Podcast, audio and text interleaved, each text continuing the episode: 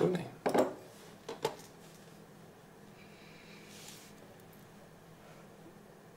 A ty nemáš notebook, takže si nebudeme moc číst Si. Se otevřu na tě. Teda, no,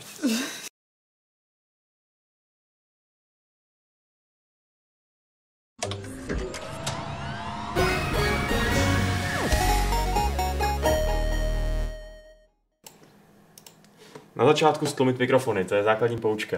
Eh, No nic, vítám vás u našeho pravidelného podcastu Fight Club. Vážení diváci, dneska je to 443. edice, eh, ve které se scházím já s Šárkou, Alešem a s naší eh, speciální návštěvnicí Helenou Bendovou. Vítám tě u nás. Ahoj. My jsme rádi, že jsi k nám dorazila, protože si rádi popovídáme s každou herní badatelkou, která nám přijde pod ruku. Jsme zvědaví, jaké odlišné perspektivy eh, nám budeš třeba schopná tady vyložit ohledně současného herního dění nebo ohledně knížky, kterou si napsala a kterou máme tady sebou připravenou. Takže k tomu se určitě ke ke všemu dostaneme. Ale za- začal bych jako tak neformálně. Jak se všichni máte? Výborně. Dobře. Co ty, Aleši? Neodpověděl jsem jí otázku. to je to. Hmm. Hmm. Tak, to, to, by, to, to byla ta formalita. Eh, teď ta skutečná otázka. Co teď momentálně hrajete? Začni ty, jsi Začni- Jakože zleva, to Jo. je takový tradiční postup. Eh, Já teda jsem až do dnešního dne nehrála zase nic, ale Vašek mi zadal takovou rostomilou povinnost eh, se ponořit do hlubin Discovery modu Assassin's Creed Odyssey, protože já se vždycky ráda něco dozvím o dějinách starověkého Řecka. Zkoušela si Heleno třeba ten minulej uh, Discovery Mode u toho Origins? Ne, ne, ne. Hmm, Jako hrála jsem tu normální verzi, ale bez Discovery modu. jasně. No, my se na to chceme podívat s Šárkou trošku jako takovým stylem člověka, co se o řeckou historii zase tak moc nezajímá a člověka, co o ní něco ví a uvidět, co nám to oběma tak jako dá. Tak, A celý odpoledne nám tam Šárka háže. Je a viděli jste tohle, je a viděli jste tohle. Už znám asi 12 různých názvů pro nejrůznější hliněné nádoby, které se používaly k jiným účelům každá, takže a atenské kněžky svým hadům dávaly medové koláčky. přesně tak. To mě fascinovalo. Jako. A to, že si neutírali ruce do ubrousků, ale do chleba a ten potom házeli psům. To byly fakt milovníci zvířat zjevně. Takže to vypadá hodně zajímavě, no. Tak Ale já vám... přemýšlím, jako, jak krmí ty hady těma medovýma koláčkama. Mě by to taky zajímalo, Jako- protože jsem vždycky myslela, že hadi jedí myši třeba. A hlavně polknou celý, ne? Takže No. nevím, jestli si užijou tu chuť toho medu. A tak to možná. Ale jako, představ si, že chytne toho hada. Yes. Tady máš koláček, protože náboženství to přikazuje. Tak třeba je ve tvaru myšky. No to, Dobrý nápad. Já třeba ještě na provázku a takhle s ním tahají, jako jako čeká v té posmrtné křeči, zatímco se rozpouští. Musela být zábava, být takovou kněžka, jako no. No zároveň si dostával docela malý plat, ale myslím, A že, zase že si ty, měla stravenky v ceně, že jo. stravinky, ty medový koláčky, co No, ty no. hadi jen nesnědly, tak si mohli asi dát ty knížky, no. Vyvolený. co ty, Aleši? Co máš na talíři ty herně? Ale Gearsy furt. který Mhm, Gearsy pětky. Gearsy pětku, který konečně ten mulťák jde zkoušet pořádně. A ne v té ne úplně funkční verzi, co byla u Ultimate Edition a rozhodně ne v té verzi, z který některý lidi to, některý média světový to recenzovali, kdy byly dva světový jako testy organizovaný a oni si troufli vydat recenzi, jsem říkal, odvážní chlapci. A takže Gearsy, brzy bude recenze, brzy. A vedle toho Magicy, Klasika, ano. klasika, ano, bude nová edice, už se připravil na standard, to Mhm. mě tedy ptá. A konečně jsem rozběhal na tabletu Battle Chasers Night War, což je uh, západní japonský RPGčko, krásně malovaný, tahový. Počkej, západní japonský RPGčko? Jak to? Západní? Jakože japonský Žánr. RPGčko je žánr, že jo? Takže ho můžou dělat asi i jiný lidi než Tak. Japonci. Hmm. Hmm. Je to trošku matoucí ta formulace, ale Ano, ale chápeme. chápeš ten. Mhm. A to je strašně dobrý. Já jsem to minul, když to vyšlo na PC a na tom tabletu je to fakt povedený. Dobrý dubbing, je to vizuálně moc hezký. Ale by to být těžší, ale tak whatever. To na začátku. Ty když hraješ na tabletu, tak posloucháš ty zvuky. Výjimečně u her jako, hele, u Banner Ságy jsem to poslouchal, u tohohle to budu poslouchat, tak to má smysl, že jo, jestli jako je to nadabovaný, má to hezkou hudbu. No a Helena, ty se zvrátila do minulosti trošku. Je to tak, protože já hraju World of Warcraft Classic. Eh, Měl, mám, zároveň mám rozehraný Telling Lies od Sema Berlova, mm-hmm. což je ten autor, co dělal Her Story. To mě, taky se na to těším, ale cíhla jsem zatím asi dvě hodiny, protože to Vovko je silnější lákadlo, takže když, když mám chvíli času a nepracuju a zároveň se dostanu skrze ty strašlivé fronty, tak, tak hraju World of Warcraft znova, prostě od začátku. Já jsem ho hrála kdysi, já jsem tam přišla až v, v prvním datadisku, Burning Crusade, takže jsem nehrála tady tu vanilu, tady ten úplně ten, tu, tu základní hru, takže je to pro mě zajímavý i z toho, že to jako ohledávám, jak je to trošku jiný.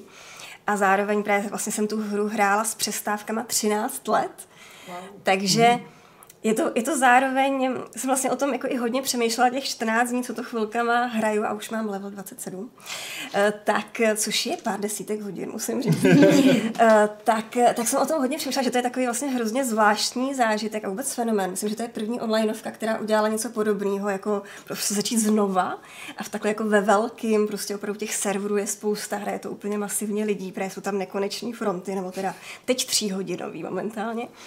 Ale přišlo mi to hrozně jako zvláštní, proč to dělám. Jako, jsem, musím říct sama, sama jsem nad tím uvažovala, co to je za eh, jako, jestli chci znova strávit tolik hodin času, protože oni uvažují Blizzardi, že vlastně nejenom, že dají tu vanilu, ale že pak udělají opravdu i ty datadisky, že ten Burning Crusade prostě o něm uvažují, pak se uvidí prostě, jestli všech těch, já nevím, x datadisků udělají znova.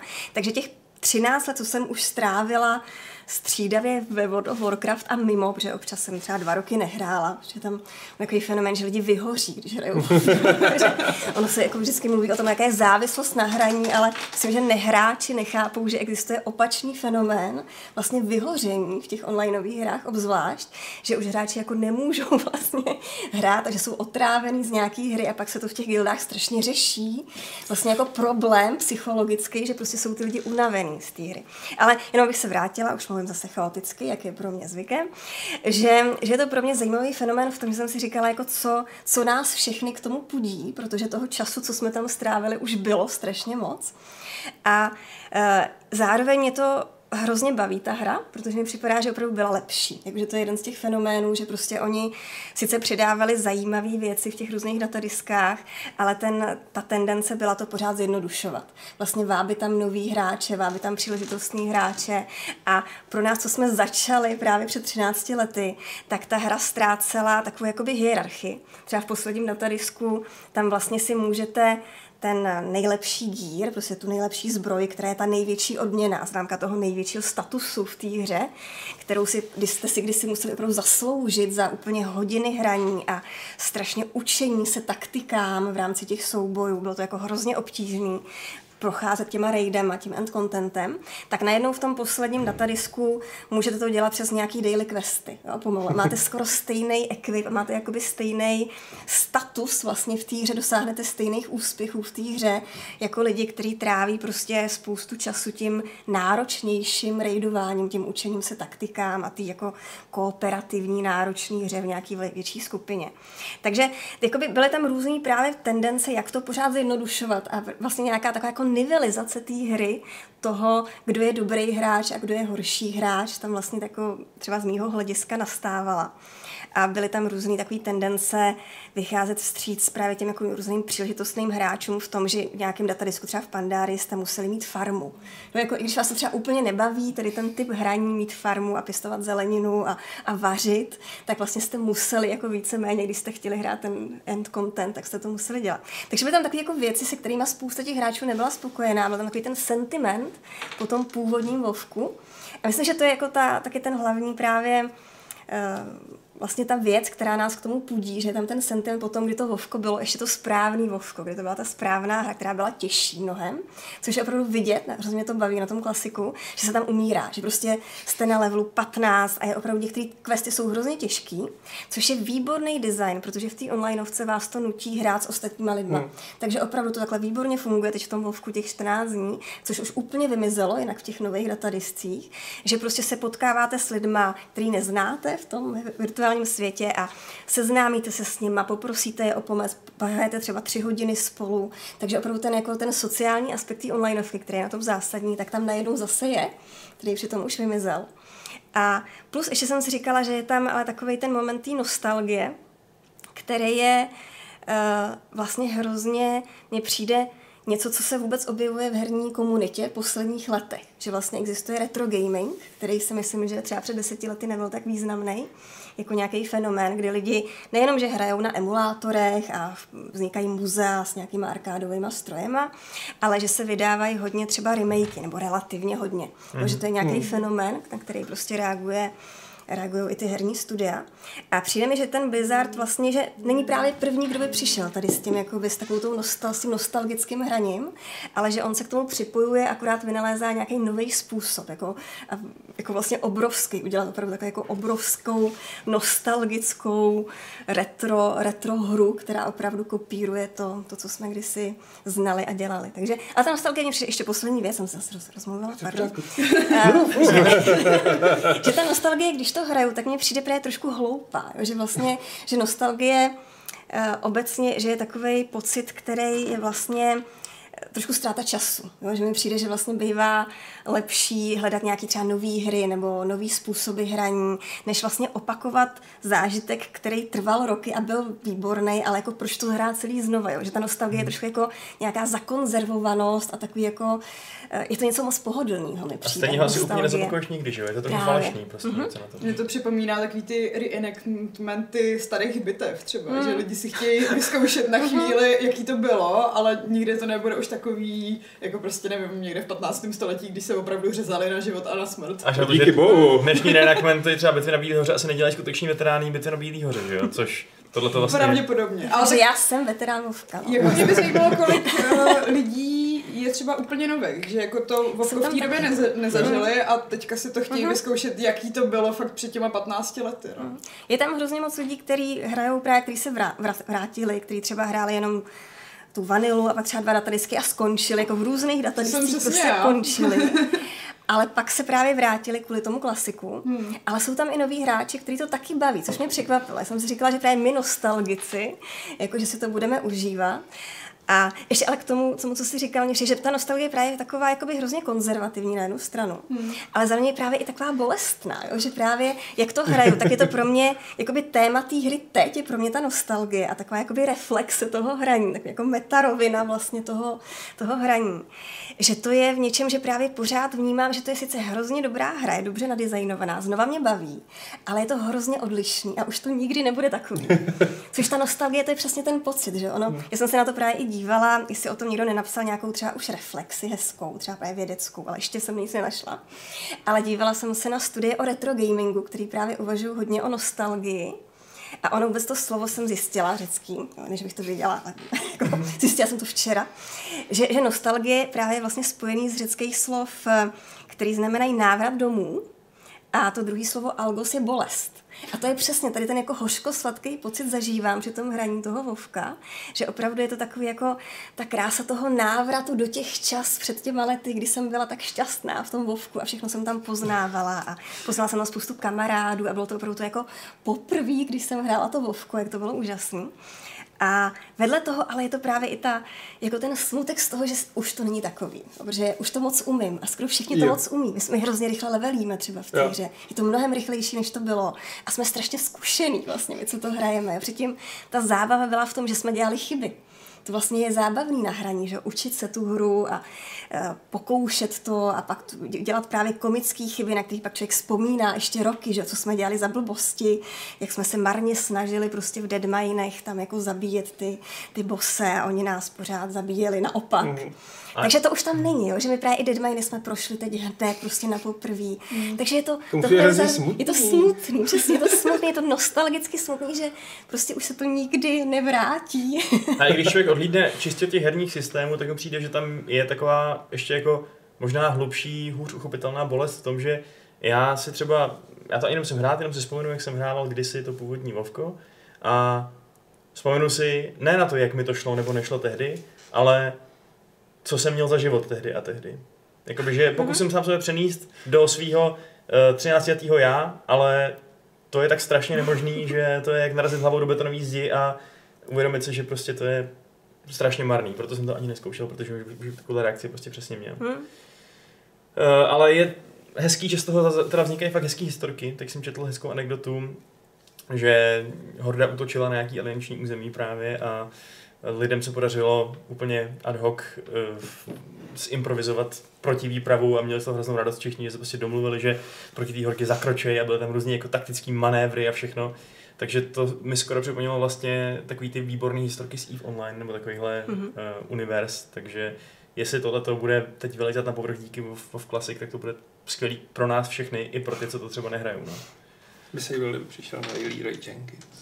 Jestli to vůbec je možný, aby se vrátil Leroy Jenkins. No, právě, že mi že ne, že jako tyhle Že chyby ne, už no. nedělám. Hm, právě, to no, mě to bylo, mně přišlo, že tehdy, když jsem začala hrát to, ten World of Warcraft, tak přesně byla i ta komunita založená i na tady tomu humoru kolem, jo, na těch právě videích, které jsme si sdíleli. A přijde mi, že v posledních letech už vymizely. Hmm. Že přesně takovýhle jako úplně úžasný videa s někým, jako je Leroy Jenkins, který prostě vběhne do, do, do toho dungeonu a vajpne za, za toho pokřiku bojovného. A je to tak jako něčem naivní a nečekaný a jako rostomilý vlastně, takže to se už nestává, že všichni to už moc umí tomu Hmm. jako Hlavně po je to letech. takový, že tohle si člověk pamatuje, ale teďka každý týden na Redditu trenduje nějaký jiný klip a vždycky se na to zapomene, když to Hmm. prostě Leroy Jenkins je jenom jeden a všichni si ho pamatujou. Jo, jo. Je těžký stát se tím absolutním internetovým fenoménem, no. Ale um, jak to dopadne všechno? Um, budete, jenom, budete jenom bublina, která splaskne? Se světem. Já jsem překvapená, jak to, jak, jak to, jak jsem začala hrát právě hned ten první den prostě a máme tu gildu právě i s, jako s nějakýma lidma, který, se kterými hraju vlastně celých těch 13 let, tak eh, tak jsme si říkali, jak tam byly ty 8-hodinové fronty, nejdřív jsme si říkali, to je dobrý, oni odpadnou, jo, jako to vydržíme jenom my, prostě to hardcore jádro, Ti ale ten zbytek, puristi. právě ty, jako ty praví hráči prostě, ale ty, ty ostatní jako odpadnou, co si to chtěli zkusit. A ono nic, to jsou pořád fronty. Blizzard úplně bláznivě přidává další, uh, další servery, plus začali dělat jako transfery zadarmo těch postav, aby se to trošku rozložilo. A mám pocit, že přidali nějaký layery na ty servery, aby se tam vešlo víc lidí, protože jako najednou byl skok těch frontách, že se snížily. Takže z 8, front, z 8 hodinových front máme 3 hodinový. Ale mně přijde, že skoro nikdo neodešel. I to vidím třeba v té naší gildě, že oni prostě tam pořád jsou ty lidi a čekají v těch frontách a jako vždycky se tam stěžujeme, prostě zase 3 hodiny ve frontě, ale jako všichni úplně tak trpělivě to A taky pořád ta hrajou. fronta má svoji sociální funkci zjevně Je to, prostě. je to humor zase díky tomu. A... No, pak bych řekla, že Blizzard se teďka polepšil v těch číslech předplatitelů, protože spousta lidí Hmm. nalezla do toho, jako do klasiku a no, možná zůstanou i na další datadisk, Mhm. ale my. Hmm. Ale nevím, no, že jako právě jsem měla, myslela jsem si ten první týden, že to rychle opadne, že jako úplně za 14 dní bude pohoda a pořád ne, pořád je tam nátlak, takže uvidíme. Tak uvidíme, co za měsíc, no. Já, Tak oni jako mají naplánovaný update asi na rok dopředu, že jako ta verze, ve které je klasik teďka, tak není ta finální a možná pak jako postupně zvednou to jako na tu Bonding Crusade a tak. Já tady mám pozdrav z chatu od Maroše Salanciho, který říká, dobrý den, chtěl bych paní Bendovou pozdravit. Před rokem jsem dopsal diplomku na téma dystopie a počítačových her a její kniha a teoretický nadhled mi tehdy velmi pomohly.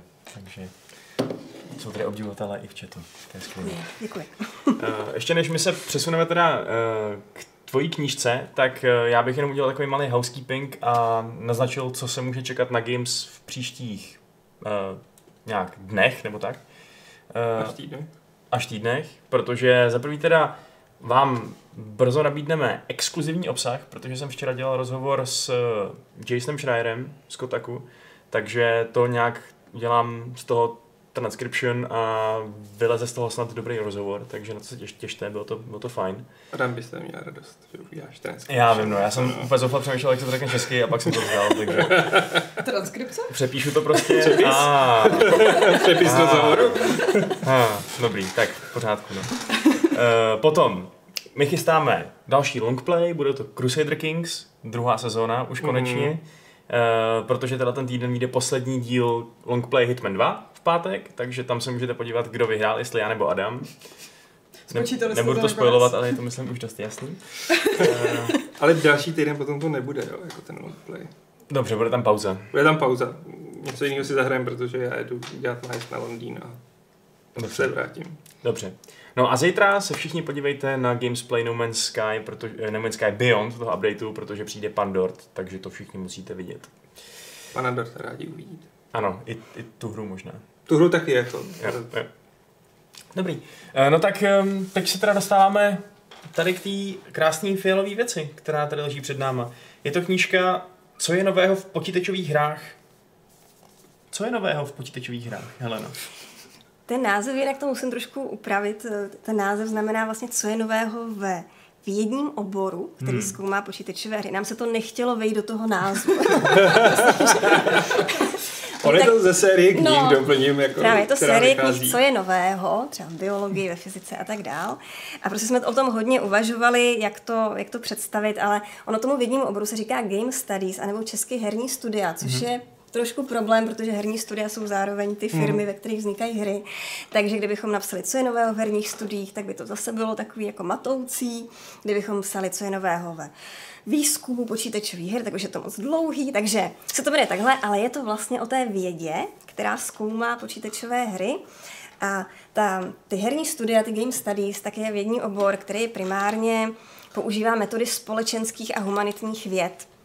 Takže nejsou to výzkumy, eh, které by byly eh, třeba spojené s programováním a vzděláním nějakých prototypů a tak dál, ale jsou to výzkumy, které jsou založené třeba na sociologii, estetice, filozofii, kulturálních studiích a tak dál. A tyhle ty metody jsou vlastně aplikované na počítačové hry a na počítačové komunity herní a eh, o tom se snaží ta moje kniha. Mhm. Přičemž ta edice, ještě podotknu, že ona je popularizační. Ona právě, jak vidíte, je strašně tenoučka, takže jsem dostala strašlivý úkol na 70 normostranách představit, co všechno se děje nového během pěti posledních let, nebo událo nového během pěti posledních let v rámci tady toho vědního oboru. A to je strašný. Jako já ti jsem to nezáviděl. Já ještě jsem to otevřel a říkal jsem si, jo, on ještě vlastně vzadu rejstřík a použitá literatura. Že ty kapitoly jsou takový kratičký, že No. vždycky si říkám, no možná bych se o tomhle eh, chtěla dozvědět něco víc, jo, ta kapitola už skončila. tak já jdu na Google. A, ale to je jako koncepce No, celé té edice. Já bych to právě ráda napsala mnohem, mnohem delší, ale oni mi prostě zarazili, prostě tam je limit těch 70 stran. Což má svůj smysl, že opravdu je to jako nějaký úvod do, do toho vědního oboru. A ještě se mi i líbí, že to je právě na to, co se děje novýho. Jenomže, když máte vědní obor, který skoro nikdo nezná, si přiznejme, jako jsou herní studia, které vznikly na začátku tisíciletí, takže mají zhruba 20 let a je to opravdu mladinký, no, nový obor, který i ve světě teprve tak jako vzniká. Občas existují i katedry na vysokých školách nebo nějaký výzkumný centra, ale moc ne. Třeba v České republice není žádný centrum nebo katedra na herní studia, ale občas se to učí prostě různě na mediálních studiích a podobně. Mm-hmm. A takže to takový jako mladý obor, ale i tak přece jenom schrnout těch jako to, co je nového, když ten obor nikdo nezná, tak zároveň vlastně trošku předpokládá i vysvětlit, co se tam, co bylo na začátku, aby bylo jasné, co je teď zajímavého nového. Takže jsem vlastně měla potřebu zároveň trošku přiblížit i vůbec, jak to vzniklo, celý ten obor a v čem je sám o sobě zajímavý, na čem stojí a v čem teda pak se liší ty nové obory. A plus jsem si řekla, když je to takovej menší a nový obor, tak třeba oproti biologii, kde ten autor knihy o biologii, tak on to pojal tak, že si vzal, tuším zrovna to, že to byla biologie, abych mu nekřivděla zrovna panu Markošovi, eh, tak, eh, že, on, že, že někteří ti autoři v té edici udělají jenom jeden proud, kterýmu oni nejvíc rozumí, kterým, v kterým se orientují, ale třeba bude shrnout biologii, co se děje nového v biologii na 70 stranách prostě opravdu nejde. Mm. Ale já jsem si řekla, že, to, že, to, že já to udělám, prostě, že ten obor je malej, že to, že to jde, jo, že my máme prostě pár konferencí, existuje vlastně jenom opravdu pár dobrých recenzovaných časopisů, ve kterých se ta věda odehrává, plus prostě se publikují knihy, ale nejsou to tisíce knih, jako třeba v biologii nebo v fyzice, ale jsou to třeba desítky a stovky knih. Tak jsem si řekla, že to, že to tam zkusím naspat úplně všechno a že to musím navíc napsat, jak ta edice je postavená, že to musí být srozumitelně napsaný. A to navíc eh, nejenom pro lidi, kteří neznají ten obor, což teda v České republice není skoro nikdo, protože tady je asi pět vědců, kteří se tím zabýváme, ale, a je to teda pochopitelné, že to nikdo nezná, ale navíc, že by to mělo být pochopitelný, ta kniha a srozumitelná pro lidi, co hrajou hry a pro lidi, co nehrajou hry. A to byl zase strašlivý úkol, musím říct. Takže tohle to všechno byly nějaké jako předpoklady, které jsem si zadala, nějaký takový jako limity té knihy. A pokusila jsem se to tam stejně nadspat. Nakonec mi z toho vyšlo, že podle mě naštěstí, když jsem si prošla právě všechny ty možné konference a časopisy a knihy, co vyšly v posledních letech, že se dá zobecnit, že tam jsou třeba čtyři hlavní proudy, kudy se ta věda ubírá. Takže na těch jsem to postavila a ty jsem se pokusila představit. A plus třeba v každém tom proudu, což je třeba vztah mezi hrama a společností, jak vlastně hry ovlivňují hráče a naopak, jak třeba hráči tvoří nějaký spole, společenství malý, malý komunity, jak si vytváří nějaký identity na základě hraní, které je můžou ovlivňovat i v jejich běžných vlastně životech, třeba dodávat sebevědomí nebo prostě různý další efekty můžou mít. Tak jenom třeba tady ta jedna z těch čtyř rovin, hry a společnost, tak jsem to potom ještě rozdělala nějaký podproudy, hlavní témata, kterými se ti věci zabývají a zkusila jsem tam dát ještě příklady, aby to nebylo, že bych jenom vyjmenovala věci, mluví o tom, o tom, o tom, a zkusila jsem ukázat i třeba vždycky na příkladu, o čem třeba to pak je, jak to třeba vypadá, takový výzkum. Ale teda nadspat to do 70 stran bylo hrozně těžký, musím říct. Naši čtenáři a diváci určitě znají uh, Jardu Švelcha, který k nám občas uh, taky něco, no spíš v minulosti něco psával, nebo do levelu samozřejmě. Já tady jenom s dovolením přečtu jeho citát, uh, který, který popisuje tuhle knížku. Helena Bendová podává poučený a reprezentativní přehled o vývoji disciplíny herních studií. Přestože skromně tvrdí, že její výběr témat je subjektivní, záběr knihy odpovídá stavu mezinárodní debaty v tomto oboru. Takže tady to máte od Jardy, kdybyste tam pochybovali o tom, že uh, teda to neodpovídá stavu mezinárodní debaty v tomto oboru. Uh, co tě na těch hrách, případně herních studiích vlastně fascinuje nejvíc? Uh, proč, jsi, proč jsi vybrala zrovna tohleto, uh, tohle pro? Je to ta komunita, o které jsi mluvila, nebo... Uh, ono asi to vzniklo tak, že já jsem původně studovala filmovou vědu, mm. což je velmi podobně nastavený obor, který taky vlastně zkoumá esteticky, psychologicky, sociologicky, kinematografii a všechny možné fenomény, které jsou s tím spjatý. Jako nejenom proč jsou některé filmy dobrý a jiný, proč se nám mhm. některý nelíbí, ale vlastně třeba i společensky, proč některým filmům říkáme, že jsou kultovní, eh, jak, jak rozlišujeme žánry, na jaký logice to je postavený, třeba rozlišování žánrů a prostě jako zase desítky, desítky různých témat. Ale protože jsem vystudovala tu filmovou vědu a pak jsem byla na FAMu, kde jsem vyučovala o uh, filmu, a zároveň jsem ale dlouhodobá hráčka, tak mě ty počítačové hry vždycky přišly, že jsou vlastně velmi blízký, uh, jednak mě prostě osobně, ale jsou v něčem blízký i kinematografii a začala jsem o nich taky učit na, na FAMu, a kde to mělo vlastně docela, mně přišlo, že famáky to hodně zajímalo, protože konec konců tam ti scenáristi, zvukaři, producenti, tak eh, vlastně ty profese jsou nakonec použitelné třeba i v herních studiích a pro ty, pro ty mladý lidi, pro ty studenty, ty počítačové hry taky jsou pro ně médium, který vnímají jako úplně běžný a rovnocený s kinematografií a vidí tam taky ty vzájemné vazby. Samozřejmě ne u každé hry, ale prostě u mnoha her je to prostě taky nějaký třeba vyprávění pomocí audiovize, takže je tam spousta společných eh, prvků. A takže mě to vlastně začalo zajímat, že jsem o tom taky zkoušela pak učit a začalo mě, protože jsem obecně typ, který chce vždycky věci zkoumat nějak jako víc dohloubky a detailně, tak jsem si sama začala číst různé ty vědecké knihy z oboru Game Studies a vlastně jsem se do nějaký míry přeorientovala nebo udělala jsem si takovou jako odbočku vědeckou paralelně, že jsem začala zkoumat vlastně i ty hry tady z toho úhlu pohledu, protože mi to přišlo produktivní a třeba pro tu školu, kde jsem byla, tak mi to přišlo i pro ty některé studenty vlastně užitečný. Mhm. Eh, když se bavíme o hráčích, tak um je to podle tebe nějak, když teda zároveň rozumíš tomu filmu a lidem, co mají rádi filmy, předpokládám, tak eh, dá se podle tebe třeba říct, že jsou nějaký diváci filmu a nějaký, jakože, že to stejně vlastně určitelná nějaká veličina lidí, jako jsou ty hráči, protože mi přijde, že oni často mluvíme o hráčích jako o nějaký jedné entitě, která vlastně má nějaký názory, která uh, je třeba nějak vyhrocená nebo tak. Jako je, je to velký rozdíl v těch oborech, jestli to myslím? Uh, to je taková vlastně velká otázka. Já nevím, protože nemám, ne, nemám samozřejmě zase všechny hráče proskoumaný, nebo hmm. nečetla jsem dost třeba výzkumů na, na hráče.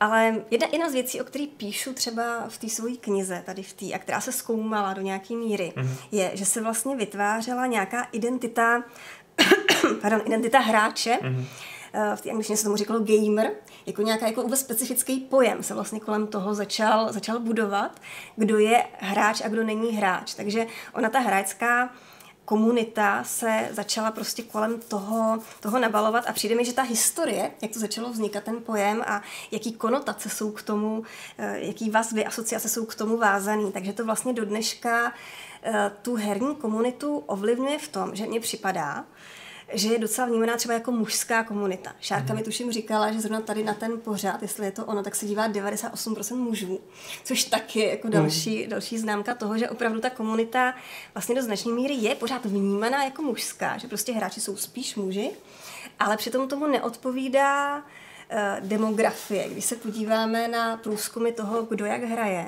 tak ono v posledních letech se ukazuje, že ženy hrajou vlastně skoro stejně často. Jo, v některých zemích, jako je Británie, tak v některých těch výzkumech už dokonce jako párkrát i ženy převážily, že tam bylo víc žen hráček než mužů. Takže mě přijde, že, tam, že tohle je třeba zajímavá věc takového sociologického a kulturního hlediska, že se ta komunita herní a ten jako typický hráč se prostě vnímá jako hráč. A přijde, že taky to tak někdy sama jako mám tendenci vnímat a zapomínám na všechny ty ženy, které třeba hrajou na těch mobilech a tabletech, hmm. kterých je vlastně strašně moc. A že zapomínáme na všechny ty třeba starší ženy.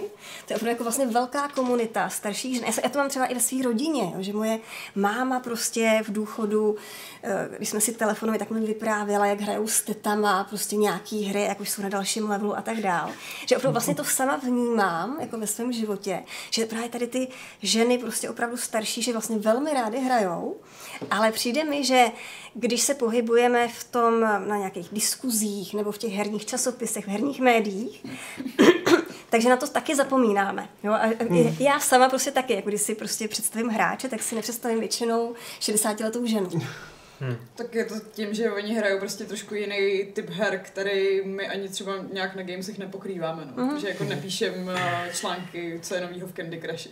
Ale mohli bychom, to je dobrá nová cílovka. A mě tam zajímavé, jak jsi tam psala, že tam psala, myslím, že 15% mužů se definuje jako hráči a asi poloviční množství žen. Uh-huh. Takže de facto ani ne každý muž, který uh-huh. hraje, tak o sobě říká, že je hráč, nebo nedefinuje se uh-huh. jako gamer. Uh-huh. Ale je to zajímavý prostě, že tam z toho vyvstává ta potřeba se definovat jako.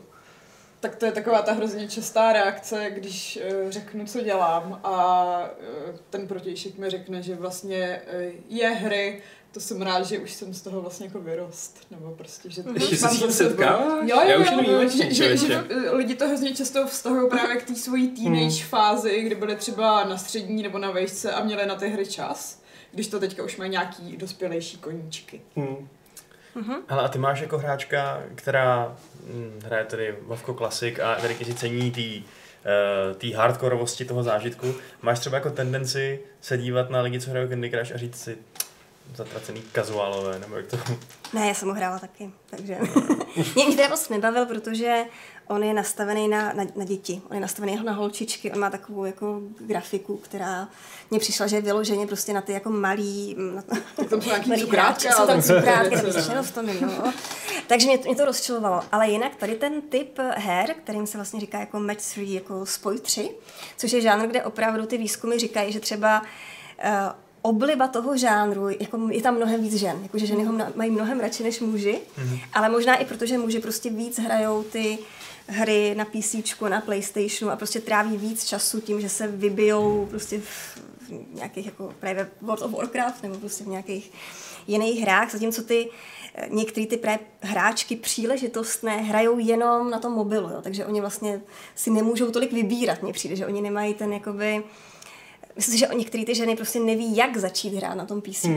nebo jak začít hrát hmm. na tom PlayStation, že tam je trošku jako bariéra. Ale jako já právě k tomu nemám, protože já hraju docela hry na mobilu taky, jak, jak vlastně potřebuju to všechno skloubit s prací zároveň, že jo, tady ty náročné svoje koníčky, což je pořád i kinematografie. A, tři hodiny ve frontě Lvovku, že jo. Tři hodiny ve frontě Lvovku a pes chce chodit třikrát denně ven, jo, a všechno, všechno to zkombinovat, takže já samozřejmě se snažím pak jako aspoň hrát prokrastinačně chvilkama a na tom je ten mobil přijde mnohem lepší. Jo, že takový jako, vím, že zapnout Vovko je právě jenom ta čekačka je na tři hodiny a když už tam jsem, tak potřebuju prostě ten level třeba dodělat. Takže.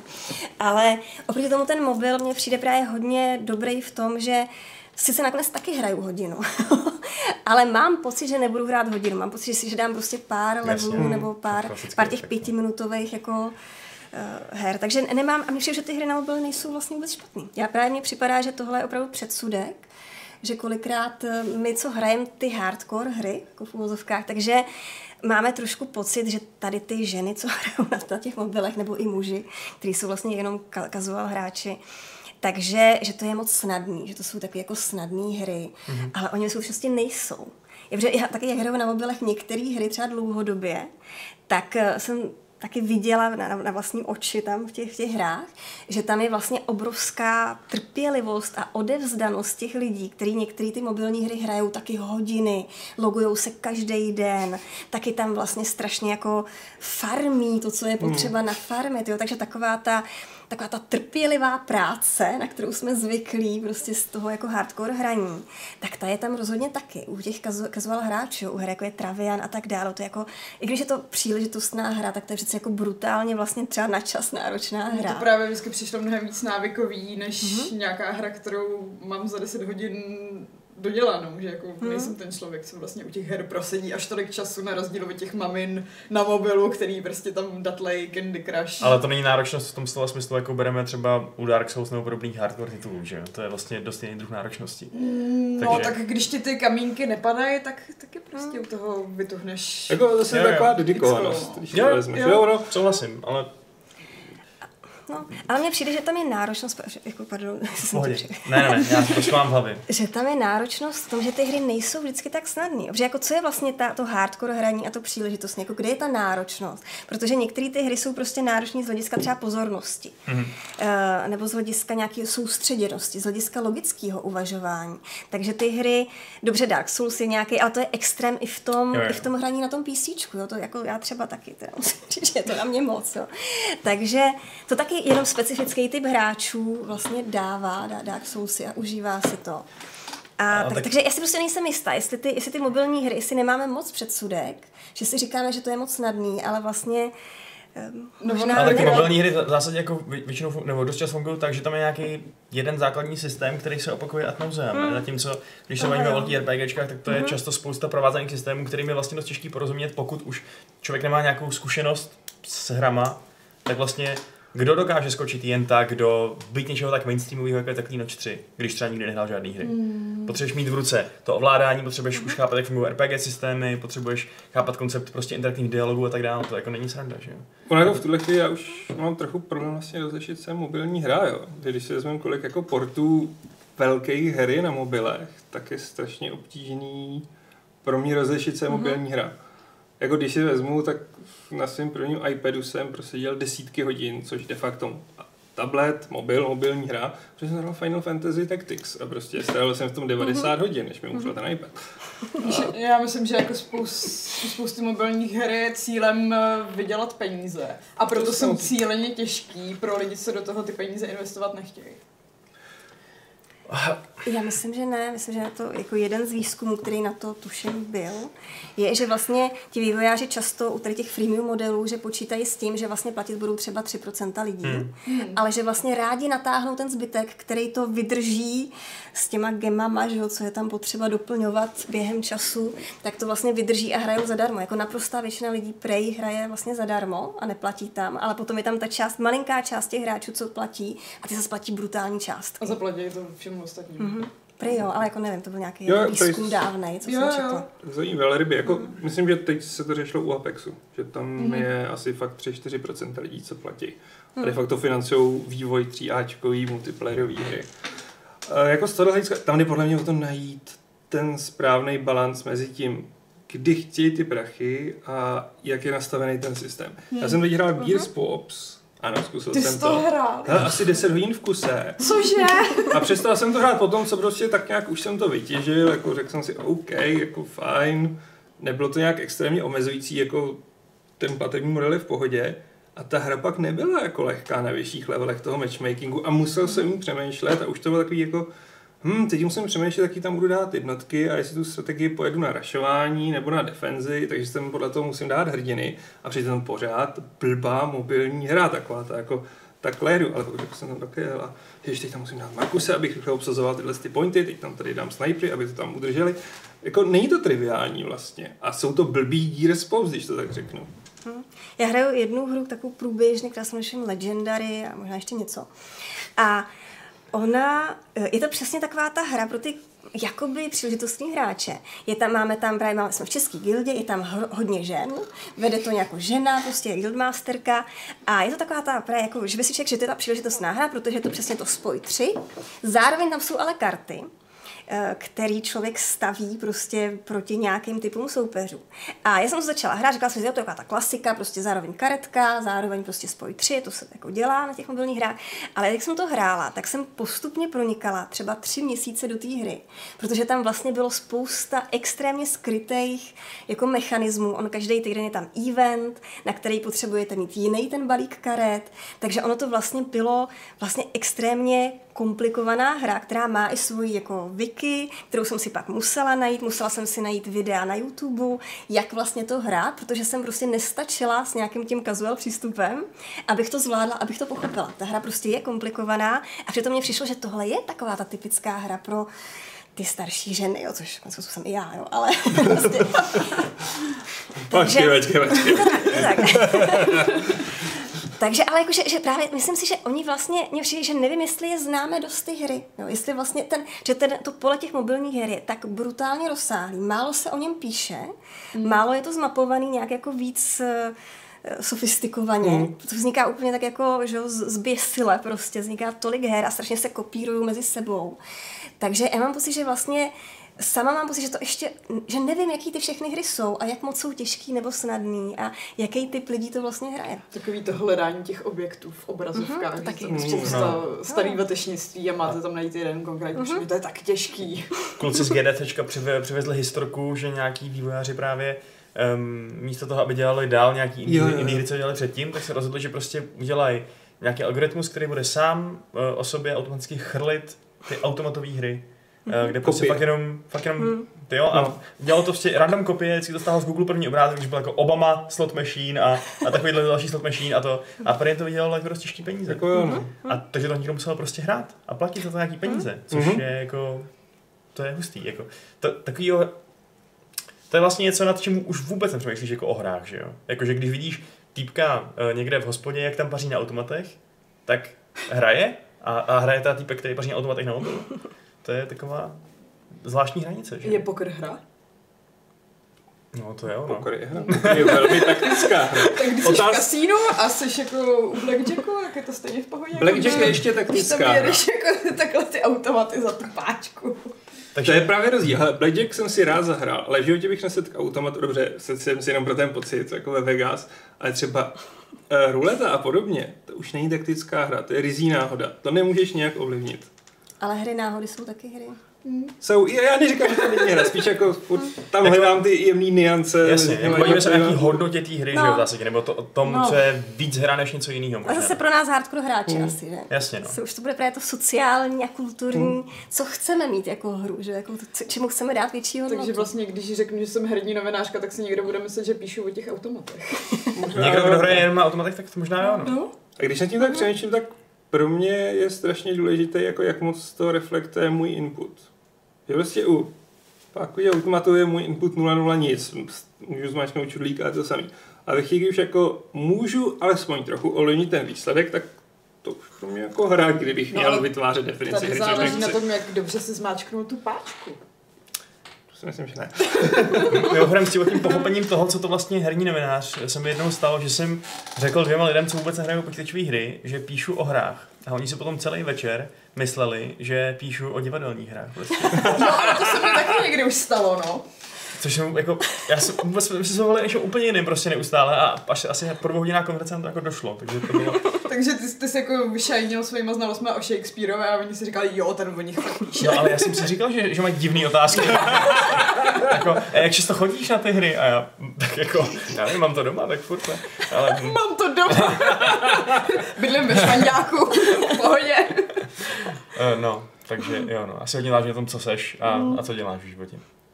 Mimochodem máme tady nějaké takové otázky z chatu na to, o čem se bavíme.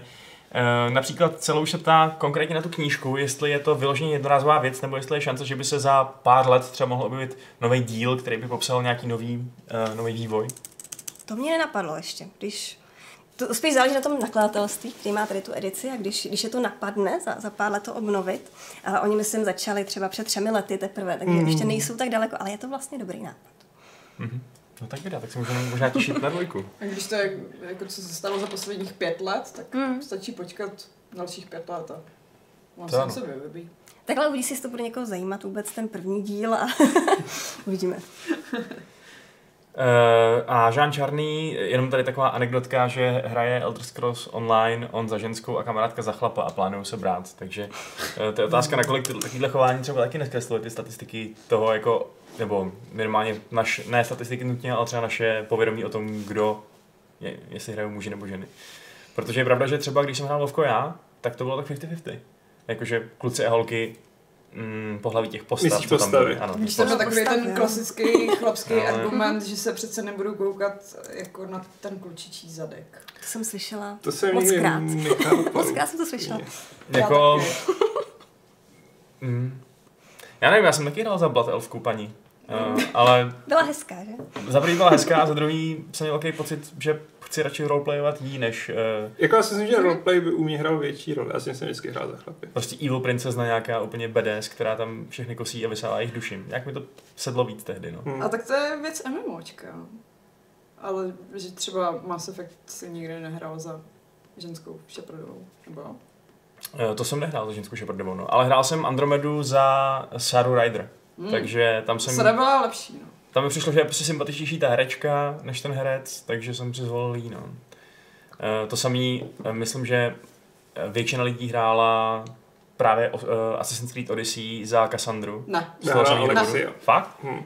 Vždyť to byl i ten průzkum, Jo, že jo, ty vlastně, dvě třetiny lidí Ne, ne, ne. překvapivě hráli za Alexia a ne za Cassandru, přestože jí jako Ubisoft docela hodně Ale já si docela myslím, že i tak je to úspěch, když si vezmeš, jako, že fakt si myslím, že ty procenta byly u toho Mass Effectu byly drtivě pro mužskýho Sheparda. Protože ten byl ale taky jako opravdu hodně zastupovaný v těch propagačních materiálech, Jako bodejníčky, že jo. Ale právě si myslím, jako, že třeba jestli třetina lidí hrála za Cassandru, tak je to velký jako úspěch. Ale mě na tom šokovalo to, že když jsem četl uh, historky z té hry nebo nějaký recenze a tak z, z médií, tak prostě skoro všichni hráli za tu holku. Uh, ty novináři. Mně přišla ta A dama jako novinářský. sympatičtější.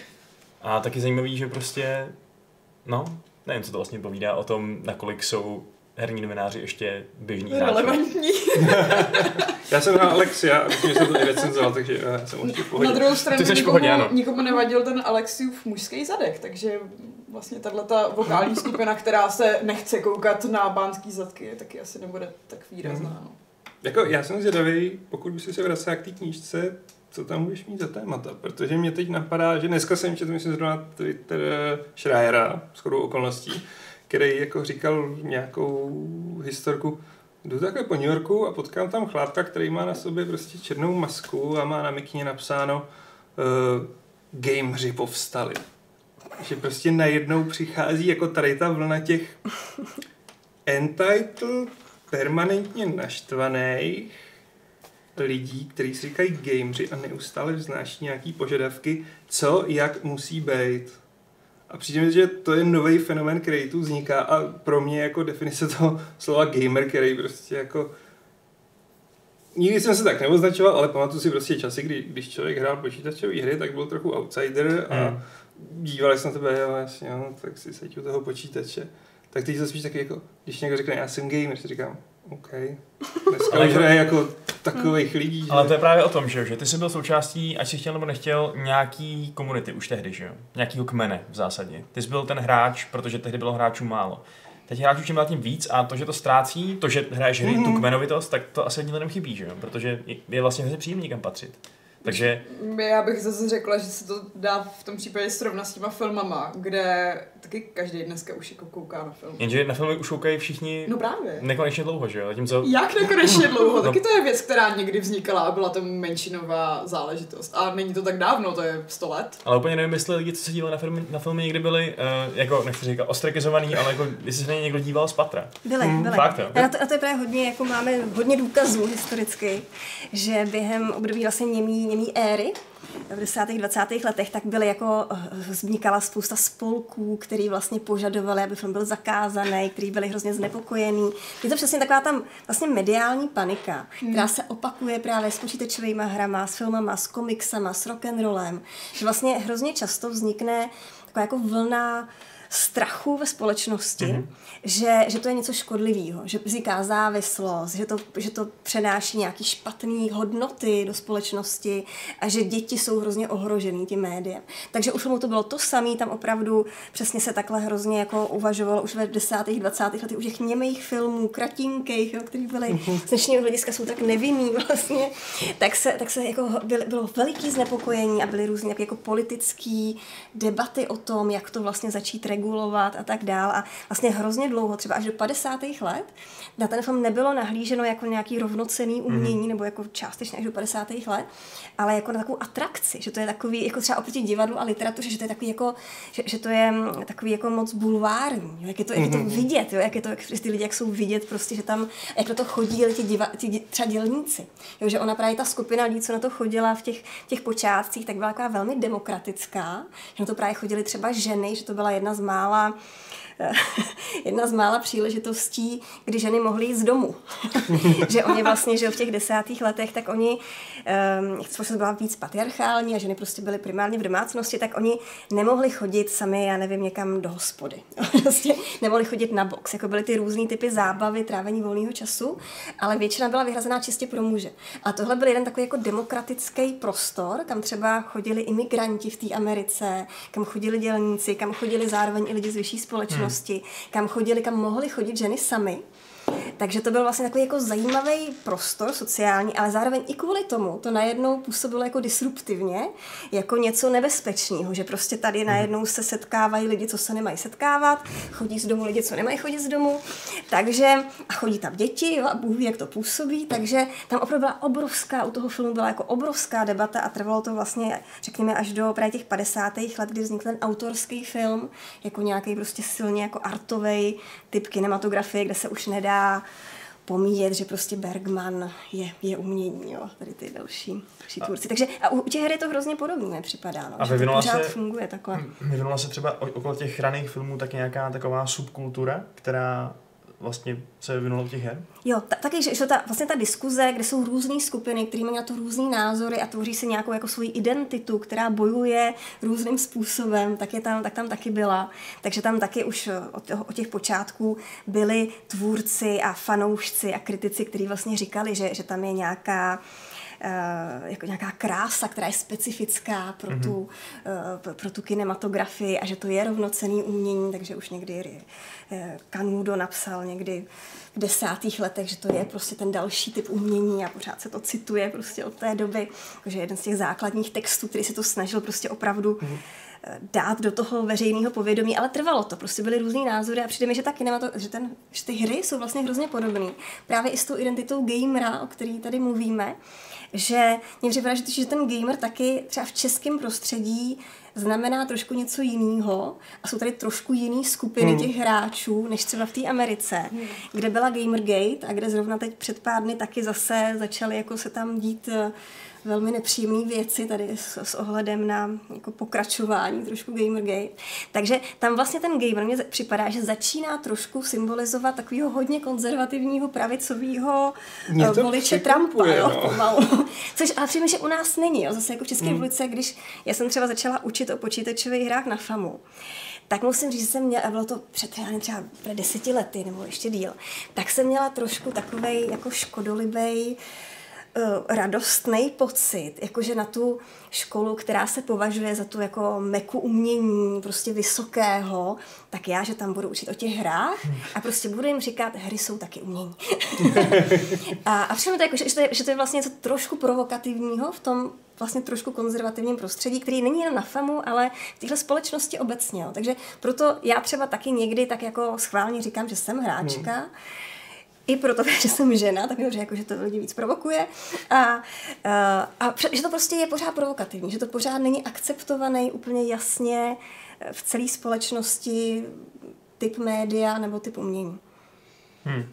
Tam je teda pozoruhodný, že na jednu stranu se ta hráčská komunita potýká s konzervativním přístupem zbytku společnosti a na stranu druhou, jak se naznačila, tak je to vlastně jeden, jedna z nejkonzervativnějších jako teď těch subkultur, co mi tak napadají, protože a to, je... je nějak, nějak, nějaký typ hráče. Jasně, jasně, já vím, no, já vím. to no. hrozně zavádějící, že mm. Gamergate taky když se bavíme o těch jako hráčích, co sami o sobě říkají, jak jsou hardcore a tak, tak mm. vlastně je pozoruhodný, jak konzervativní postoje často zastávají. No. Mm-hmm. Ačkoliv se samozřejmě nedá generalizovat a tak, ale je to takový paradox trošku. Uh, Jiří Žek má dotaz na tebe. Konkrétně ohledně Game Studies. Uh, do jaké míry se Game Studies vztahují k videohrám? Jestli jsem to správně pochopil, zaobírají se hrami obecně. Je to tak? Oni primárně vznikli na tom začátku tisíciletí jako obor zabývající počítačovými digitálními hrami. A teprve třeba v posledních dvou, třech letech hmm. se vlastně rozšířily o ty analogové hry. Takže je to primárně, jako historicky to vzniklo jako obor o počítačových hrách, ale teď, protože tam zase ty vazby jsou vlastně ohromný a vše, všechno možný a larpy a deskovky jsou vlastně taky eh, hrozně zajímavý, takže teď se třeba i takový právě iniciační časopis vědecký, který je zadarmo na internetu přístupný, mimochodem v, jako v plné verzi, který se jmenuje Game Studies, tak tady ten anglický časopis, který vzniknul právě v roce 2001, tak ten, tuším, minulý rok nebo předloni vyhlásil, že právě začne přijímat články nejenom o počítačových hrách, ale obecně, obecně o hrách, protože se ukázalo, že to je vlastně produktivní to propojovat. Mm-hmm. Máte vy ještě nějaký poznámky třeba k té knížce, když jste, když jste si tak eh, procházeli, co by vás zajímalo, co byste chtěli, se chtěli zeptat? Hele, jak moc těžký bylo mm, nepropadnout se úplně do té kapitoly, která se věnuje vlastně chování hráčů a celkově vlastně ty to máš vlastně jenom primárně příklady jako griefing, ganking a potom vlastně achievementy, jak to funguje to hodně těžký se jako omezovat v tom, aby ses nerozepsala. Ale to bylo všude, to bylo, to bylo všude u všech těch kapitol, protože to jsou tak zajímavé fenomény. A třeba ten griefing, já jsem taky nechápala. Samozřejmě právě, jak jsem hráčka toho World of Warcraft i jiných onlineovek, tak jsem to samozřejmě zažívala, tady to jako ty různé typy trolení a taky jako škození, že, že ten hmm. griefing není jenom jako, že někdo trolí na chatu, ale že opravdu někdo vám chce jako zpomalovat hraní nebo jako schválně vám něco sebere, nějaký předmět, že jako ty různé formy toho škození v těch hrách a vždycky jsem to nechápala, co to je za hráče, že jo zuřila jsem prostě, když jsem byla obětí. Ale tak mě to právě vlastně zaujalo, že na to existuje dizertace, tam cituju v tom, v tom textu. A sama jsem se vlastně dozvěděla, že ono, ten koncept jakoby spravedlnosti, že mi to vždycky šlo hrozně nespravedlivý, jakože proč mě kazí tu hru, když jsem mu nic neudělala. tak a přijde, že to jako má hodně těch obětí vlastně tady toho griefingu a toho trolení v těch onlineových hrách, ale ono, když pak mluvíte s těma grieferama a ptáte se jich na důvody, proč to dělají v těch hrách, co to je jako, že, já jsem si původně myslela, že to, že mají nějakou poruchu, že prostě jsou zlí ty lidi, jsou to zlí lidi, ale ono se ukazuje, že oni třeba, když je třeba, třeba nějaký nováček, který tam vlastně něco skazí v té hře, tak ten griefer je někdo, kdo má potřebu vlastně dát mu lekci, ale myslí to ze svého pohledu dobře, že on vlastně mu chce ukázat, že ta hra má jiný principy a že je potřeba se jich držet.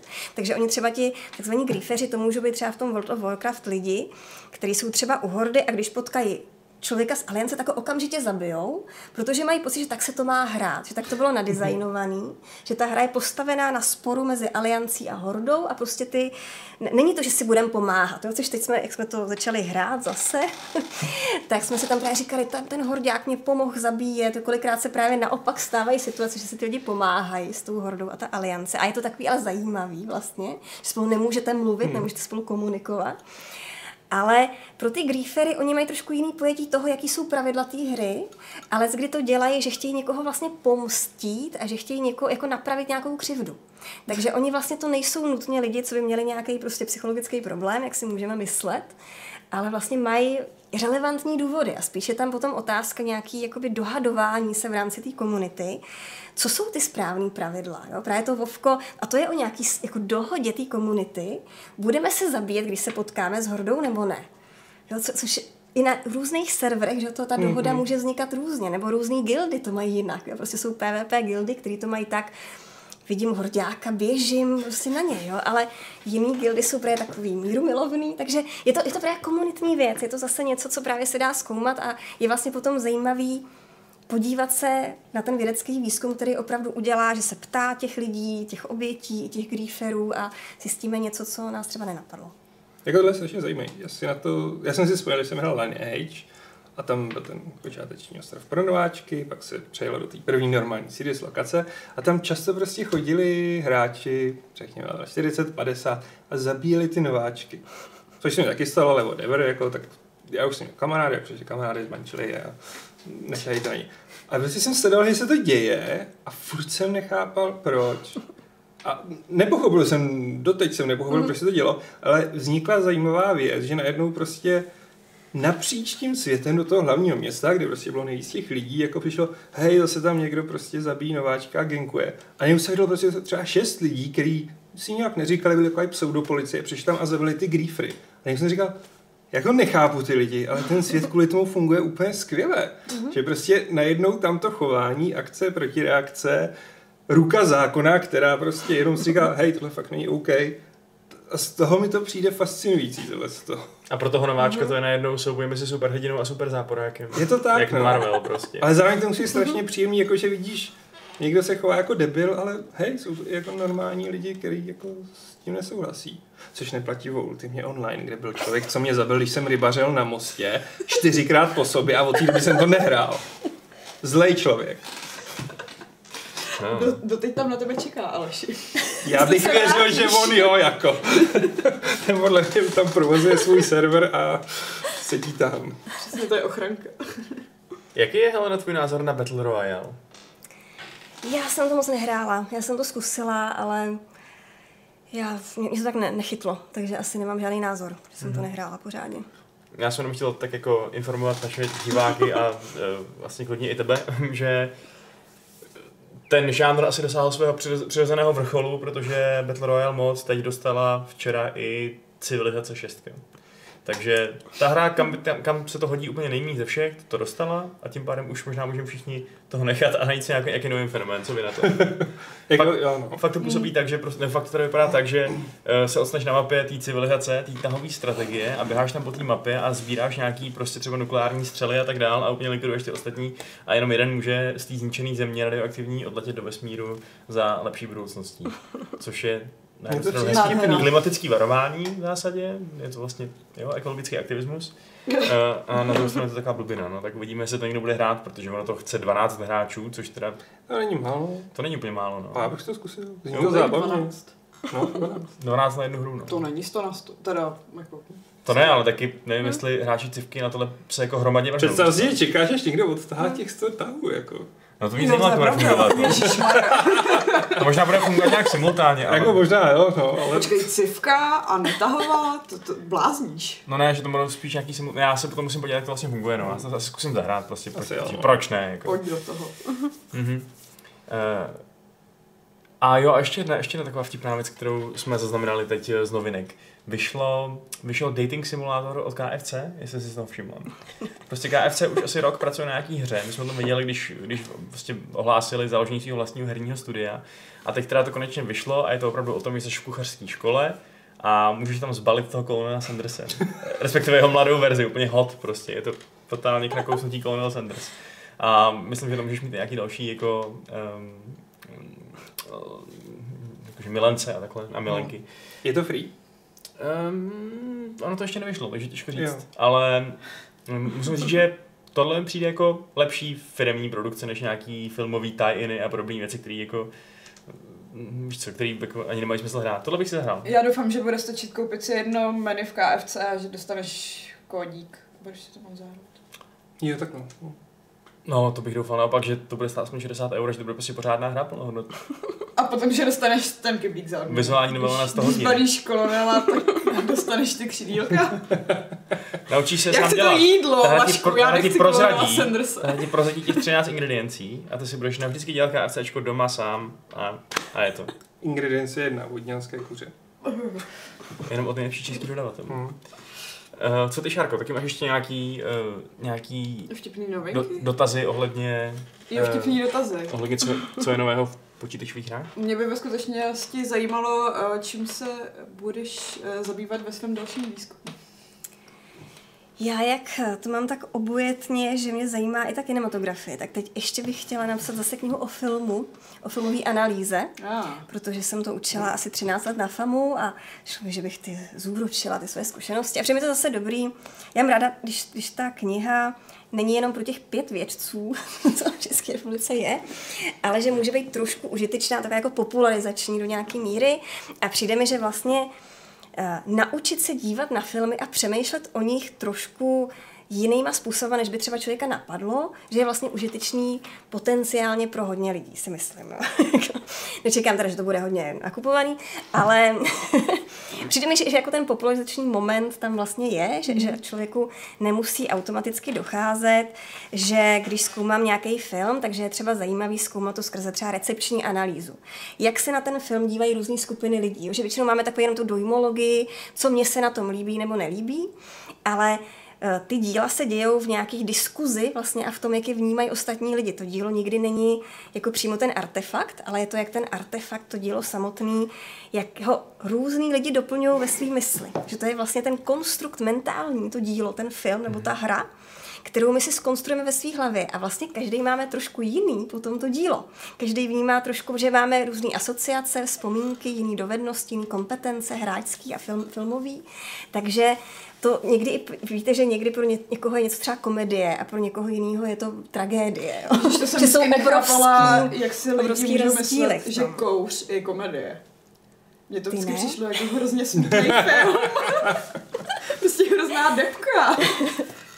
No ano, bych jsem vrátila, jakože třeba ta recepční analýza je jeden ze způsobů, jak vlastně se produktivně dívat na filmy, jakože nemusíme jenom si říkat, co já si myslím, ale že můžeme uvažovat o tom, co se s tím dílem vlastně stalo ve všech těch myslích a vznikly nějaký třeba hlavní proudy, který se spolu hádají a který to vidí nějak odlišně. A to je třeba vlastně to dílo potom, jak se děje v té společnosti. A to je vlastně zajímavý. Pak můžeme uvažovat o tom, co to dílo znamená, jestli je vlastně důležitý nebo ne. To ne, není většinou jenom to, že mě se líbilo, jo? ale líbilo se víc lidem. A proč se líbilo víc lidem a proč někdo ho nenávidí? A co nám to vlastně říká o společnosti, o tom filmu samotném? Takže to je třeba jeden ze způsobů, který mi přijde, že ne každý ho hned napadne, ale třeba v té filmové vědě je to jeden z takových už formalizovaných způsobů, který není moc těžký na druhou stranu, který vlastně může aplikovat skoro každý, anebo nějaká třeba ideologická analýza, kdy vlastně uvažujete o tom, že třeba i nějaká uh, nevím, romantická komedie, která vypadá úplně nevinně, takže ona taky vlastně nám prezentuje. Právě tím, že působí, že je to jenom zábava že je to jenom taková jako volná to chvíle na, na volný čas, tak přesně tady ty žánry vlastně často hrozně silně upevňují nějaké hodnoty který můžeme zkoumat právě tou ideologickou analýzou a říkat si, proč všechny ty romantické komedie tak vyzdvihují svatbu je opravdu svatba klíčová pro všechny. Jako musíme se všichni vdát a oženit a opravdu všechny ženy touží po tomhle typu muží, mu, mužů a opravdu všichni muži chtějí takovýhle typ žen. Takže oni i tady ty vlastně žánry, které vypadají tak jako jenom zábavně, tak můžeme zase skrze ideologickou analýzu vidět nějaké věci, které by nás třeba nenapadly a je na to spousta příkladů a spousta zase jako metod, které nejsou tak těžký a to bych chtěla v té knize popsat. Mm-hmm. A budu tam možná mít kapitolu o hrách, protože vlastně je to taky, protože hry jsou taky audiovizuální médium, kde to můžeme taky aplikovat. Jo. Taky si prostě můžeme říkat, že i ty hry, které vypadají jako jenom prostě čistě zábava, takže taky mají v sobě nějaké hodnoty a nějaké sociální normy a sociální role, které nám podvědomně vštěpujou a taky můžeme někdy trošku být opatrný vůči tomu a říkat si, jestli to na nás nějak nepůsobí třeba a neříká nám to, že se máme chovat nějak a nějak ne, že to je nenormální se třeba nějak chovat a něco, že je normální. Takže i u her třeba za tu ideologickou samozřejmě můžeme taky třeba aplikovat. Třeba, no. Uh, ty píšeš akademické texty. Předpokládám, že tě baví psát akademické texty. Hmm. Baví tě psát i třeba vyprávění? Chtěla bys být vypravěčka a všem napsat nějakou esej o tom, jak hraješ Vovko a co tam zažila a tak? Ani ne, ani ne. Ale já jsem kdysi bývala filmová kritička. Mm-hmm. Že jsem měla takovou uh, míň vědeckou vlastně roli, že, že jsem byla, jsem byla šéf-redaktorka časopisu Sinepur, který dodnes funguje a který se snažil být právě takový jako vstřícnej vůči, vůči čtenářům a vůči fanouškům filmu, ale zároveň tam propašovávat uh, názory a nějaký třeba koncepty z té filmové vědy, ale dělat to právě srozumitelným způsobem. Na to jsem se tě chtěl zeptat, že pamatuju si Sinepur, já jsem tehdy psal do premiéry mm-hmm. a byl tam strašlivý prostě propas mezi lidma, co četli premiéru. A nikdy by si nepřečetli Sinepur. A pak lidi si četli Sinepur mm-hmm. a v životě vzali do ruky premiéru. A teď jako jsem se snažil zjistit proč, jako, že nepřiš... Skoro level to bylo krutý. Ale jakože přijde mi, že se tam přirozeně vytváří nějaký jako zákopy a mm. mm každá ta strana si vytvoří jako svoje elitářský jádro a to jsem si chtěl zeptat, že protože mm. vlastně není těžký vystupovat z té akademické sféry a udělat to víc populární naučný. Protože třeba u té knížky, když jsem to poprvé otevřel, jsem si říkal, sakra, to je akademická práce, jako úplně nevím, jak moc lidí k tomu přistoupí. Hlavně, když ještě teď vyšel u nás český překlad Schreiera, tak jako hlavně si to nepletu, je to něco úplně jinýho, teď si to koupí, otevřou to a Ježíš Maria, tady je jako historie. A teď musím říct, není to tak, není to řící akademická práce, fakt je to skvěle napsaný popularizační, a neříkám to, že Helena je tady. Čte se to dobře, rychle a dávám to vhled a spoustu zajímavých myšlenek a hlavně spoustu odrazových mozků na další studia, protože tam máš fakt dobře to pozdrojovaný. Ale je to boj, je to boj jako najít nějakou míru, taky aby mě to bavilo, abych tam vlastně, aby to bylo pořád dost rychlý, jo? že mě vlastně hmm mě nebaví v těch jako hodně popularizač, populárních vlastně médiích, který nemají ty popularizační tendence, který nechtějí třeba ty vědecké poznatky tam dávat a chtějí být hrozně zábavný, tak já se tam nudím. Že mě přijde, že než se dostanu k nějaký myšlence originální, tak jako třeba je tam jedna během jako dvou stran a jinak je tam samý pseudohumor. Hmm. Takže mě, mě, to nudí. No prostě já chci se víc něco dozvědět. Jako když už něco čtu, když už si najdu ten čas prostě mezi psem, vovkem a prací, tak jako se chci něco dozvědět.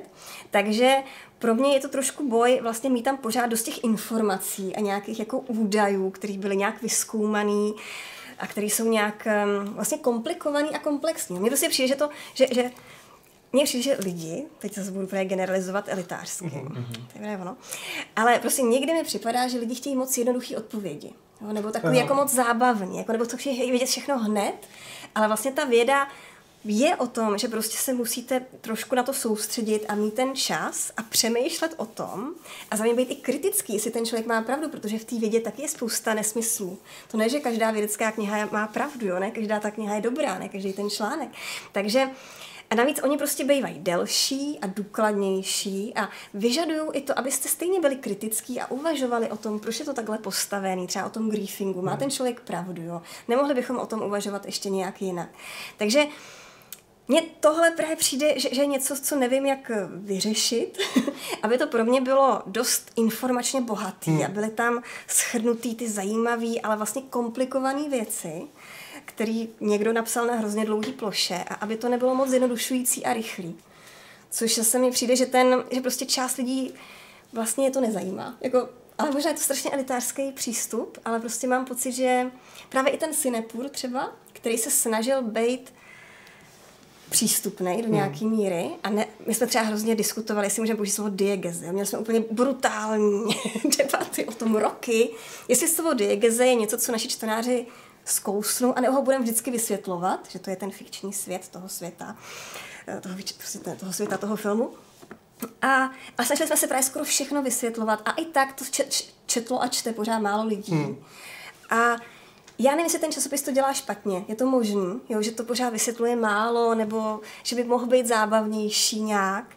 A nebo prostě, jestli část lidí nemá čas číst tyhle delší texty. A tyhle texty, které vyžadují trošku přemýšlení, možná víc, prostě než nějaký rychlej, informační, zábavný text Já na, na internetu. V dnešní době je to čím dál tím horší s tím, že ty texty musí být kratší a kratší mm-hmm. a mhm. jednoráz, jednost, vyhraněnější a vyhraněnější. Mm-hmm. Že vím, že i spousta lidí, jako, o kterých bych v životě, jako, nemyslím si, že jsou hloupí nebo cokoliv takovým, říkají, hej, já nevím, moc dlouhý, jako, já to chci rychle přelítnout a prostě vidět ve dvou odstavcích, co prostě si mm-hmm. o tom mhm. má myslet. A mě to strašně deptá. Já nevím, jestli to je jenom o té dílce. Mně přijde, že docela frčí takový ten naučný bulvár typu epochy a podobných magazínů, který vlastně, to je úplně absurdní, že jo? Jak tam prostě si vymýšlejí ty dialogy mezi těmi nějakýma králem a nebo co. A mají tam ty úplně šílený zvýrazený titulky a všechno. A je to, to, je, jako, je to, je to úplně absurdní to cvičení blesk, v... Uh, no, přesně, přesně takový blesk pro takovýhle různý jako vlastně vědecký témata, že to hmm. historie nebo, nebo cokoliv jiného. Mm. Ale já jsem to taky úplně čet furt v jednom kuse, když mi bylo třeba 15, že, nebo něco takového. Jako, já úplně chápu, proč to je hmm. daleko konzumovatelnější, než nějaká vyloženě vědecká práce, nebo, a, nebo jenom být trošku složitější popularizační třeba magazín nějaký. No. Tak to, když tomu člověk dá prostě takovou tu formu toho příběhu, kde se prostě ten čtenář okamžitě identifikuje no, a takový to učím se příběhem, tak je to mnohem jednodušší, než když se prostě vytvoří třeba úvahový článek. Právě no. A pak tam samozřejmě ještě je to umění titul, titulku, že napíšeš prostě šok, byl Hitler Černoch a pak ti z toho víte, že vlastně ani náhodou co to je za debilní otázku, ale ten titul už jako existuje, takže, takže v pohodě no. Já si pamatuju, že ještě kdysi na Filmwebu, tak můj kolega, teď už píše pro Kinobox, tehdy dělal reporty z toho, mm, z plzeňského filmového festivalu, teď si nespomínám, jak se jmenuje. A nikdo to nečet. A jeden nazval Prsa Tatiany Vilhelmové. A potom první odstavec v tom, ne, nebudou tu, ale chtěl jsem vidět, jak to bude fungovat. A byl to nejčtenější článek za měsíc prostě. Pochopitelně, no. To jsme taky měli zkoušet někdy možná tady u nás. Teď to občas zkoušíme. Fakt? Ne, jsme vděční s titulkama. To si taky právě myslím, že bychom mohli hodně přitlačit teda. Ne, ne, ne, nikdo to nebude přitlačovat. Jako. Um, jinak ještě teda otázka jedna od Heliedera na tu tvoji příští práci, kterou plánuješ, jestli bude delší tentokrát než 70 normostran, že by, že to zní, zní zajímavé a že by to byla škoda krátit. Jo, jo, jo, to, to už není tady v té edici, takže tu knihu o, o té analýze filmu a trošku i počítačových her si. To zas ne, to by to zas už nikdo nečet taky, ale To už je takový závaží do knihovny. jenom. normální, normální kniha. Uh, no a Triple Play se ptá, jestli je možnost si tuhle tu knížku koupit jako e-book. Já myslím, že jo. Ono to, to naklad, já udělám reklamu, jestli můžu. Dělej, dej, Nová udělej. beseda, tečka CZ, ta to vydala. Viděl jsem, že podívat trošku, jako si to... A nevím, jestli je to jako e-book. Já myslím, že se snaží, oni se většinou snaží mít e-booky. Já, se můžu, já to můžu vygooglit, když to ním povídat. tam u toho. Eh, Ale je to i normálně, já nevím, na kosmasu a tenhle těch, tenhle těch prostě. Já se to snažím Znáte to. To jsou ty lidi, co se nechtějí kupovat ty knížky a chtějí to mít všechno v tom v té jedné no. krabičce, aby se tam mohli vzít. Samozřejmě, všude. 21. století. No. Já taky čtu e-booky, ježišmarja. Já proti tomu, no vlastně, jako zjistila jsem, že proti tomu vlastně něco mám, že jako pořád mám radši ty uh, voňavý papíry a tak. Jo, papír je super, ale Že, že e-booky nedávám. já mám teď v Kindlu jako 40 románů od Bernarda Cornwella a ne, ani bych to neměl kam jako vyskládat. Tak to, Já mám plnou knihovnu, no. Jako já už prostě, Já taky. mám šest Já- knihoven a už ne, není kam to dát. Teď Právě, jsem jsi že limitovaná. budu muset jako 10 knížek vybrat a někam je poslat No. na druhý život. Protože... Ty krása, to je teda hustý drama. Ty se tam přesou hrůzou teď. Deset z kolika, prosím tě. Je to aspoň Já stovka mám třeba? docela malý byt, ale jako myslím, Máš. že mám stovku knížek. Tak to není tak hrozný, no. To No ale 10 ztráty ze se dají. stovky, to je prostě 10%. To, to je docela hodně. Jako, ona bude decimovat svou sbírku. já vím, ale jako my bychom Ten nejspíš všichni přežili, kdyby, kdyby měli zabít, jako, no, to je jedno.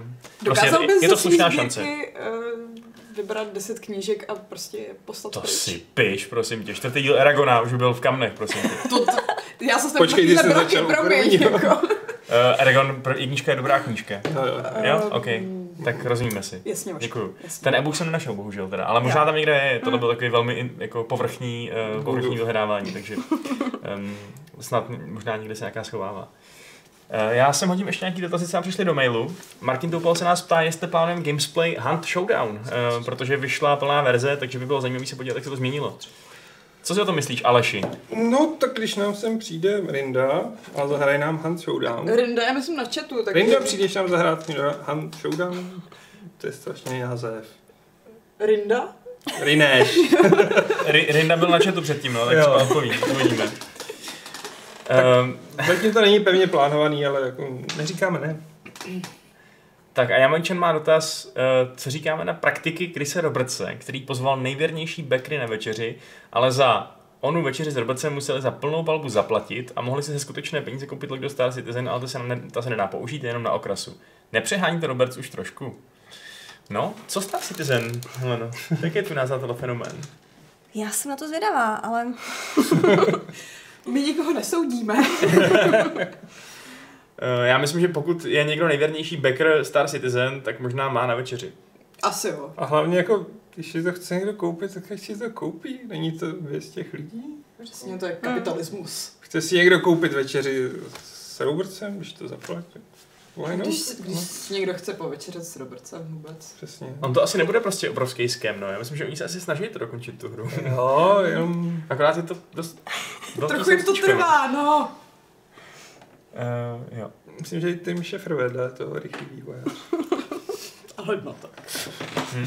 To by mě docela zajímalo, jestli tyhle ty starý vývojáři, legendární, uh, prostě jsou v nějakém ohledu už jako ten jejich skillset není tak vhodný pro ten moderní vývoj. On protože se to děje... starý. Jsou pomalí. No, no. to jako prostě... To víš, už je To starý. je ageismus. Jako stává se Hlavně dřív se ty hry vydávaly mnohem rychleji. A byli menší. No. No, a teď, te- a teď to bych chtěl, abys udělal Trvalo prostě... třeba půl roku a teďka si na to vezmeš, nevím, sedm let, je to v pohodě. vesmírný simulátor, do kterého se rozhodli přidat vlastně FPS a do toho se rozhodli přidat vlastně příběhovou kampaň a do toho mají příběhovou kampaň s Gillian Anderson a Mattem Hamillem a Metem. Markem. Markem. Matt Hamill, pardon. Moc MMA. To je, aha, to je jaký bojovník, jo? Jo, jo, Jo, jo. ok, dobře. A jako jo, trvá to. Mimochodem mám taky loď. Hmm. Ne tu večer, ne z té večeře, ale To by byl dobrý exkluzivní obsah, ale kdyby šel s Chrisem na večeři, nahrával si ho u toho, tak, jo. vytáhl si nějaký další nebo s sliby. vývojářem na EVE Online do sauny a do výřevky. to už bylo na mě moc. Jako. To, to.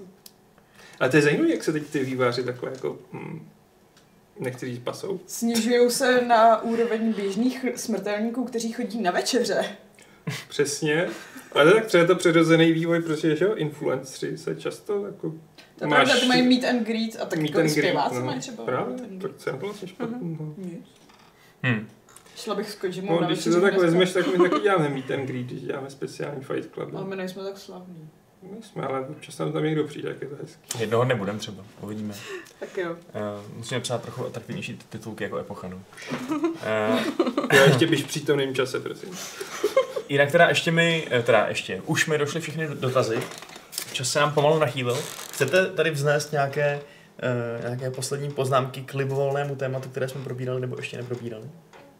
Nebo si připadáte dost, dost vymluvený na to, aby to stačilo na dnešní, na dnešní podcast?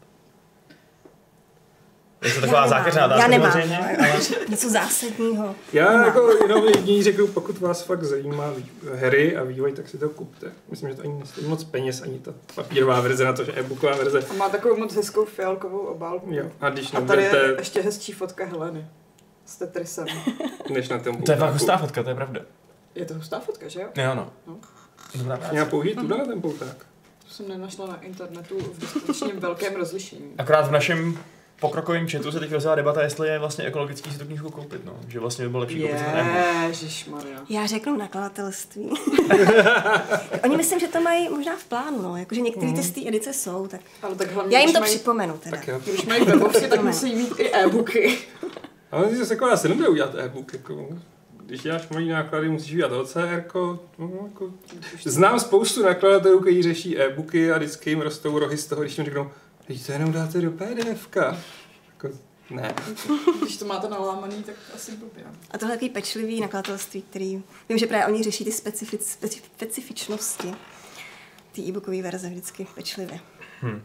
Jinak teda ještě možná úplně poslední dotaz na tebe, Heleno. Uh, chystá se nám zjevně docela takový intenzivní půl rok až, až tři čtvrtě rok v počítačových hrách. Na co se nejvíc těšíš? Cyberpunk. A Originální odpověď. De- Death Stranding. No, Mhm. tady ty dva asi nejvíc. Že já, jak, jak mám ten film a Jako Death hry Strand- zároveň, Musíš tak Kojimu to- hodně ráda, ne? jo. jo. No a Je to alter. Ne, tak jako to je...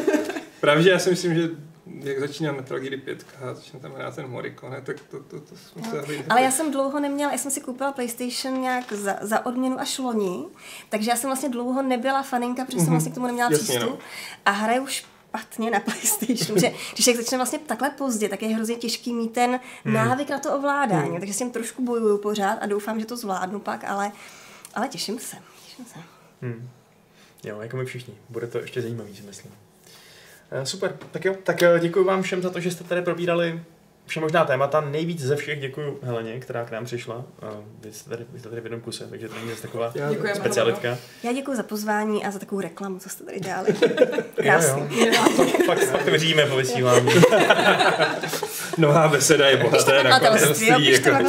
já odcházím. my zařídíme i ten e-book samozřejmě. tak jo, takže můžete se rozloučit tam na kameru, tam na vás koukají diváci. Ahoj. Ahoj. To bylo krásný. Tak a já se s vámi rozloučím 443. pravidlem klubu rváčů, které zní medové koláčky jedině ve tvaru myšky. Mm.